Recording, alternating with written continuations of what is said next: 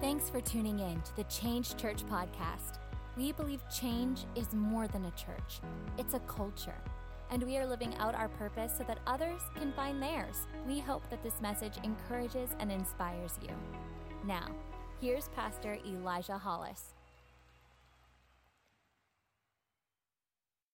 You can title this day, Raising Your Spirit. Raising Your Spirit. We're going to talk today about the, the importance of raising our spirit, of raising the spirit man. Now, you have two people inside there's flesh man and there's spirit man. Now, if you were on our 21 day fast, you know we slayed flesh man for the last 21 days. We said, nah, not today, Satan. And we stepped into a life of saying, yes, Lord, we want all of you. For 21 days, we put aside things that our body was hungry for to say we want our spirit to be hungrier. How many are with me? Say, God, listen, this, I know food is good. Woo, food is real good. Yeah. Because when I broke my fast, it was real good. Oh, man, food is good. Sweets is good. Sugar is yummy. But it's saying, God, I know it's good, but I want all the things that you have promised me, all the things that you've declared over my year, more than I want Twinkies right now. That's a lot. God, I want you more than my flesh desires the things that are very temporary in the moment. And 21 days in a grand scheme of a year ain't nothing. When you think about it, it's not even a tithe of the year. But it seems so big. But you got to get perspective. And so I want to talk today about raising our spirit raising our spirit. So I want to go back up uh, and just talk about a couple things here in this scripture because this scripture is super powerful. It can be one that absolutely transforms us if we if we renew our minds with this. And the renewal process is literally just getting it to be a belief in our hearts. Is to say it and speak it and, and to proclaim it over our lives and to actually become a part of your life. It's one thing to declare over your life. It's another thing to actually confirm that it works. Right? So I want to talk about that today. What does that look like? And, and he says, His divine power has given us everything we need. Everything you need for the word God spoke over your life, He has given you with His divine power. Isn't that amazing? You don't have to search or want or desire anything other than what He's going to give you. And that's why He says, Seek me first. Seek my kingdom first, because it's in that seeking you're going to find everything you need You're going to have everything you need. And then I want to jump down because this, this is one of those, those huge things. He breaks it down to say, hey, you got to add, add, addition. You got to add some things to your life, add some things in increasing measure, always putting in. And this is where we get stuck. As human beings, we want it instantly. We live in a microwave society. I want it now. I went through the drive through line and it took more than five minutes. I want my food free. You know? My Uber's taking 10 minutes from someone to drive from wherever they were to me? What? I mean, think about it. It's, I know, it's annoying. That is annoying. But think of the society we live in. We want it instantly.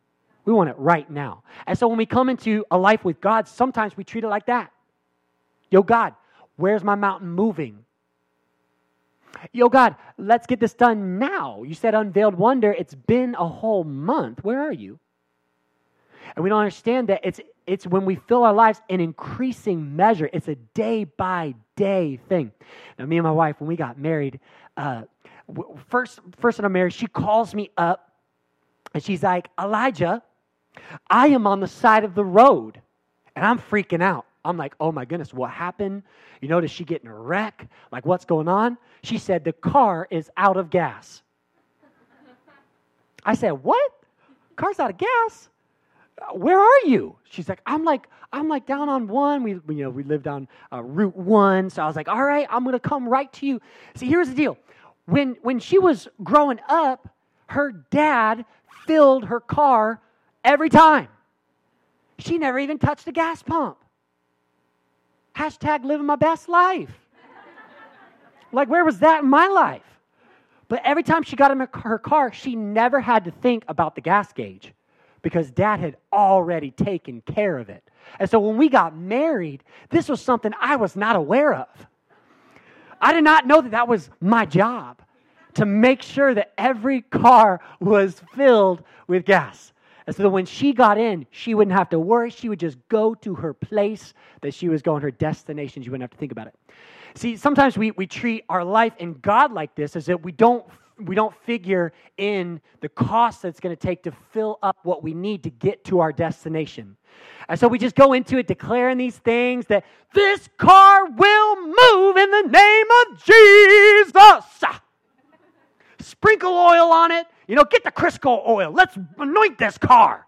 This car is going to move. It'd be so silly for me to show up on the scene and be like, Ashley, we don't even need gas. We are going to pray and seek God, and He is going to make this car move. Let's go. Jesus, just make it move. How stupid would that be? It'd be crazy faith, but it'd be stupid because cars move on gas, right? So he's saying here, you have to have these things in increasing measure, filling your life with what you need in order to get to the destination you're going after. So for us to come into it and say, God, you are going to just make this happen. I'm to, just going to show up. And you are just going to have it all done for me. Man, I just I'm just going to come in. It's it's foolishness. And so this series I want to break down, man, how you raise your spirit how you raise your spirit, how you get the right things inside so that you can go into this declaration, right? To run until he comes back, to that we'll get to our destination unless, unless, um, unless he says differently, right? Um, yeah, and I, the biggest fear I have is that uh, we create such hype here at, at, at, Change. I mean, you're excited. I, I'm excited to be here. Our team's full of that just, you know, that contagious energy. You know what I'm talking about? Someone walks in the room, you're like, ooh, I want that. Like, I like that. They just light it up with who they are. I love that. But my fear is that we create such a moment here, and this is this is the battle that I'm always thinking about, is that we create such a hype where we're like, God is moving. You can be the change in your life. Let's go, let's go, let's go, without actually breaking down the things you need to put in place to become that change. Because it's not just declarations. It's not just the fact that we came up with a cool word for the year. It's the fact of intentionally doing the things to fill our lives with what we need in order to walk out the word He put on our lives.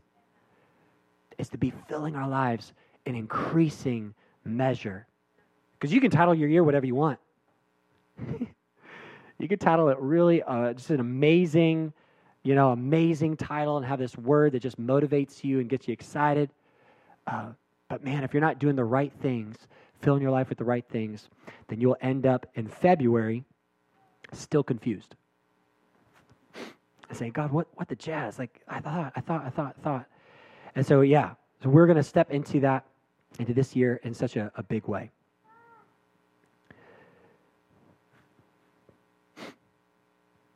See, the difference between concept and concrete is consistency.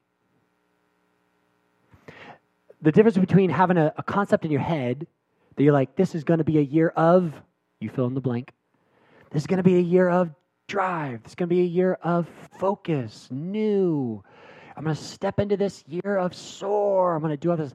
The difference between having to be a concept and having to be concrete, where at the end of the year you look and say, Look at my life of soar. Look at my life of new. Look at my life of unveiled wonder. Look at my life of pursuit. Look at what I did. It's concrete, is consistency.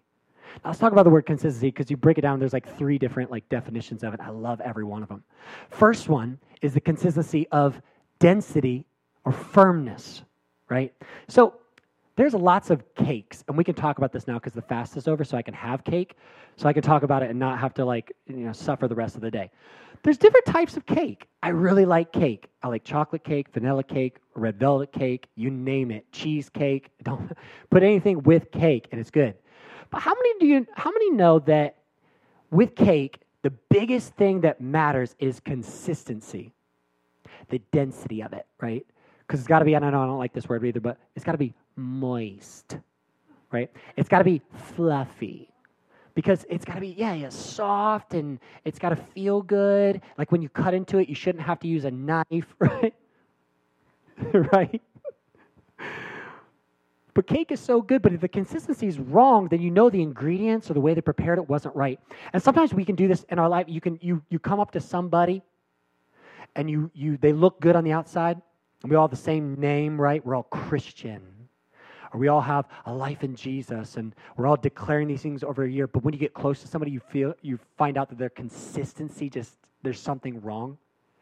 And you know it's because the ingredients in their life aren't set up right something happened in the ingredients of the consistency of our life. And we have to focus on what is going in because it makes us a consistent person, a firm foundation. It's those people that they're good when it's good, but as soon as it goes south, they drop off. You know? It's like when they're on the high, they are the best people to be around. But as soon as an obstacle or barrier comes in their way, they shut down. They don't know how to handle it. Why? It's consistency. It's that consistency in your life. It's the ingredients you put in. It's the things that are intentional uh, about putting it in. Uh, the second thing about consistency is the same, right? Doing the same form, the same um, process. You know, you have a consistent, you do the same things. You, you do all the same things. It'd be one thing, for, and I, I say this a lot because I, I, really do desire it, but I'm like, I want to get back in the gym. I want to get buff. I want to get swole, you know, because my wife likes swole men. So I'm like, I got to be swole, you know, I got to pop out of this jacket. I, I broke out when I was swole, and now, you know, it's, it's getting loose on me. So I got to work on that and get, get swole. It'd be one thing for me just to say, this is a year of, of buffness. know the right term for that. This is the year of Elijah swole. You know, Elijah big uh, and muscular. Um, but if I don't do the things that are consistent, if I don't consistently go to the gym, if I don't consistently eat right, if I don't consistently do things, then it is just a declaration. It's just words. It's not actually going to be something that's concrete. It stays a concept that I want to be I intentionally want to, but if I don't step in and be consistent, it's not going to happen. I have to raise my spirit. The last last uh, definition of consistency is the flow. It's the it's the being in harmony with each other. And you see this in houses when they're done right, right? When they're decorated right. And we had LK Housing Design uh, come into our space and make sure, uh, Lauren Kocher, she, she's thebomb.com. She came in Uh, she made sure that our space all throughout was just very solidly consistent. That every room you go into, it feels like home. Yeah, it feels like Hollis. And so it's real consistency. But sometimes you can see this in, in, in people's lives when they're not consistent in every room of their life. And so they have a Sunday room. God is good all the time. God is good. You know, they say the right thing on Sundays. But if you would see them Monday, you'd be like, who are you? I just, are you the same person that was in worship? Saying God is good, and now that uh, you're saying those things out of your mouth, or you're you're acting like that, or you treat your, or or you have this this uh, perception of yourself here, but as soon as you get home, it's shut out. It's hard, but you have to be consistent throughout. Consistency builds that concrete.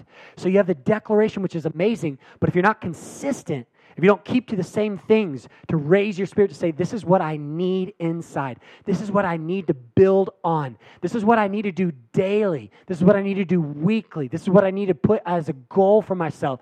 If you don't have those things consistent, then you're going to be all over the place, inconsistent. If people are going to come to you and say, Whoa, the firmness, the density, that's a little off. And, and, and rooms of your life, they just don't match up. What I say about you and what your wife says about you is totally different. I don't get it. It's a consistency, it's being consistent. Um, and sometimes we even think of our spiritual walk, you know, our, our life with Christ as a destination. Right? So you come into Jesus, and then it's like, I'm just going to be different. I'm just going to be changed. You know, things are just going to work. And we don't understand that that God is a God of process. And it's actually in the process that you're prepared. That if you don't go through the process, then you won't actually be ready to handle the declaration of your life. It's, it's in the process. And sometimes we treat it like a destination. It's like, I'm just going to arrive. I'm just going to get there. I'm just going to be there. But we don't understand that this is a process that God has taken us on, and it's for our good. So the difference between declaration, I, I want to talk about this because this is very interesting. I was looking this up, a declaration and proclamation. Do you know the dis- difference between those two? Because they're both things that you say. They're both things that you like, you know, speak out to an audience or to somebody. So you have declared over your year, right, a word or a title. Maybe you haven't yet. You need to pray through it. That's awesome. But the difference between declaration and proclamation, a declaration is something that anybody can give. Anybody can get up and say, I declare that we are going to be a church that loves the city. You know, I declare that our family is going to love God above all things. You can declare all these things. A proclamation has to be an authorized person giving it. Proclamation has to come from a government official or someone who knows all the details. And a proclamation has to go through a series of things to make sure it's correct and grounded before it's stated. A lot of us, we're living our life on a declaration that we've given because I feel good. And so I should get good things. And I like this scripture, so I'm going to prophesy that over my life. I don't like that scripture, so we're going to keep that out. But this scripture, let's talk about this scripture over my life. And he is for me, not against me. You know, we, we declare these things without actually tapping into the proclamation of the Father. Because the Bible says, many are plans in a man's heart, but it's the Lord's purpose that prevails. So when you have his word over your life, it is something that titles not only your um, current situation, but your future destination. When you get his proclamation. I, I was just so encouraged by that and so challenged by that that I need to make sure I'm plugged in. This is one of those things you need to put in place in your life is to make sure you're always plugging into the proclamation over you. Not just how you feel. Because man, it can get discouraging if you go off emotions, right? They say March is one of those months. When you hit March, it, it, starts to get, oh, 2020 is super heavy. And you were starting off sore, and now you're like, I am sore. But it's one of those things that when you hear his proclamation, you know what's true. And you can ground yourself on it. We have to move from declaration to proclamation. What is God proclaiming over our lives? And, and it's one thing because I could say, I could declare this piece of cake that I'm going to have today at the Super Bowl party, thank you, Jesus, is good. But unless I try the cake, I cannot confirm it to you. I can declare, but I can't confirm. And this is this is what I want to want to really press on in this series. How do you go from declaration to confirmation? Not just, I declare this year is good, but man, I can confirm this year is banging. Like God is showing up. He's amazing in my life. And not just I'm declaring that it's good, but I actually am seeing and feeling, and a part of it is good. It's real good. I can declare to you, man, if you tithe, you will be so blessed. But if I don't actually tithe, I can't confirm to you that it works. I can declare how good God is and what a good father that He is. But if I don't have a relationship and actually feel His presence and know how good He is in my life, then I can't confirm it. With you, you can declare anything you want, but unless you do it, you'll never be able to confirm it. We need faith. Faith is good. Faith is real good. It's the substance that keeps us going. How many are so thankful that we have faith in someone that is worthy of our faith? So we have a faith and it drives us. And that's what's so beautiful about starting a new year and starting a new season. That's why we do our life in seasons. In this church, we do it in seasons. We're in season one, but come, you know, uh, May, we're going to start a new season, season two. Why do we do that? Because it's, it's good faith for what's been closed and faith to move into what's new. So faith is good, but faith without action is a dying word as soon as it's stated. Faith without action backing it up is actually a dead word right as you say it if you don't back it up. And I look at Matthew chapter 7, verse 24, talks about the wise and the foolish builder. And Jesus is making a point of how to build our lives, how to raise our spirits. And he says in verse 24, he says, Therefore, any everyone who hears these words of mine and puts them into practice. And in other words, whoever hears me and does, whoever whoever is hearing what I'm saying and goes right to say, all right, how can I apply this to my life? We have this uh, method that we go through scripture with called SOAP. And you'll see it on our card if if you get uh, if you give your heart to God, or you can even ask for one. There's a book with a, a, a thing of how to go through the Bible, how to go through God's Word. And soap, uh, one of the ones in there is S Scripture, O observation. Like what's it saying? A application. This is the most vital one, because a lot of us we stop at O. We see the Scripture and we observe. Oh, that's what it's saying but we never take the next step of applying. How am I going to apply this to my life? This is so crucial. If you want to raise your spirit, start looking at God's word, start looking at what He's saying over your life, and start applying it. How do I get there? Small doses. How do I take that next step? And He says, Anyone who hears my words and puts them into practice is like a wise man who built his house on a rock. The rain came, the streams rose, and the winds blew, and you lost your job, and your kid ran away, and your wife's always fighting with you, and things come against you. Financial is not there. You're losing all your savings account, and things just aren't aligning. Said, but if you hear my word and apply it, even in the storm, you won't fall. Even in March, when it gets heavy, you won't be strained. You won't be weary. You'll be going strong because you built on a foundation, right? Verse 26, but everyone who hears these words of mine and does not put them into practice. Good word, good word. This is good word, good word, and then forget about it. That was a really good word. I've read that scripture, it was super good, but you don't do anything with it. He says, Those people, if the, when the storm comes, it beats against the house and the, the, the streams rose, the wind blew and beat against the house, and it fell with a great crash. March came, and you were done. Forget about this thing. It's too hard. But how are you building a foundation? Building a foundation. Think about the life of David. And David, we know him as David and Goliath, right? The one who killed the giant, the one who slayed the giant. But you have to start at David's beginning when he was in the field with the sheep. And we see David there, and he's, you know, protecting the sheep with his sling, feeling pretty insignificant. And I can just imagine his first days. Whoa, this thing is dangerous. Just imagine his first days as he's sitting there with the sheep and he'd been given a territory and it didn't seem like much. I don't know if you ever feel like that. Like your life right now isn't much. Like it's not what God destined for you. So you feel like it's just a stepping stone. But David didn't treat it like that. He treated it like his territory. And no matter how big your territory is right now, God has called you to it. Those relationships might not seem significant, but God's called you to it. It's your territory. And so you see David, he's in the field, he's throwing rocks hitting trees. Oh, that was pretty good. Try it again. Oh, missed. Okay. And I can I can just imagine the first day that a, a lion shows up. Woo!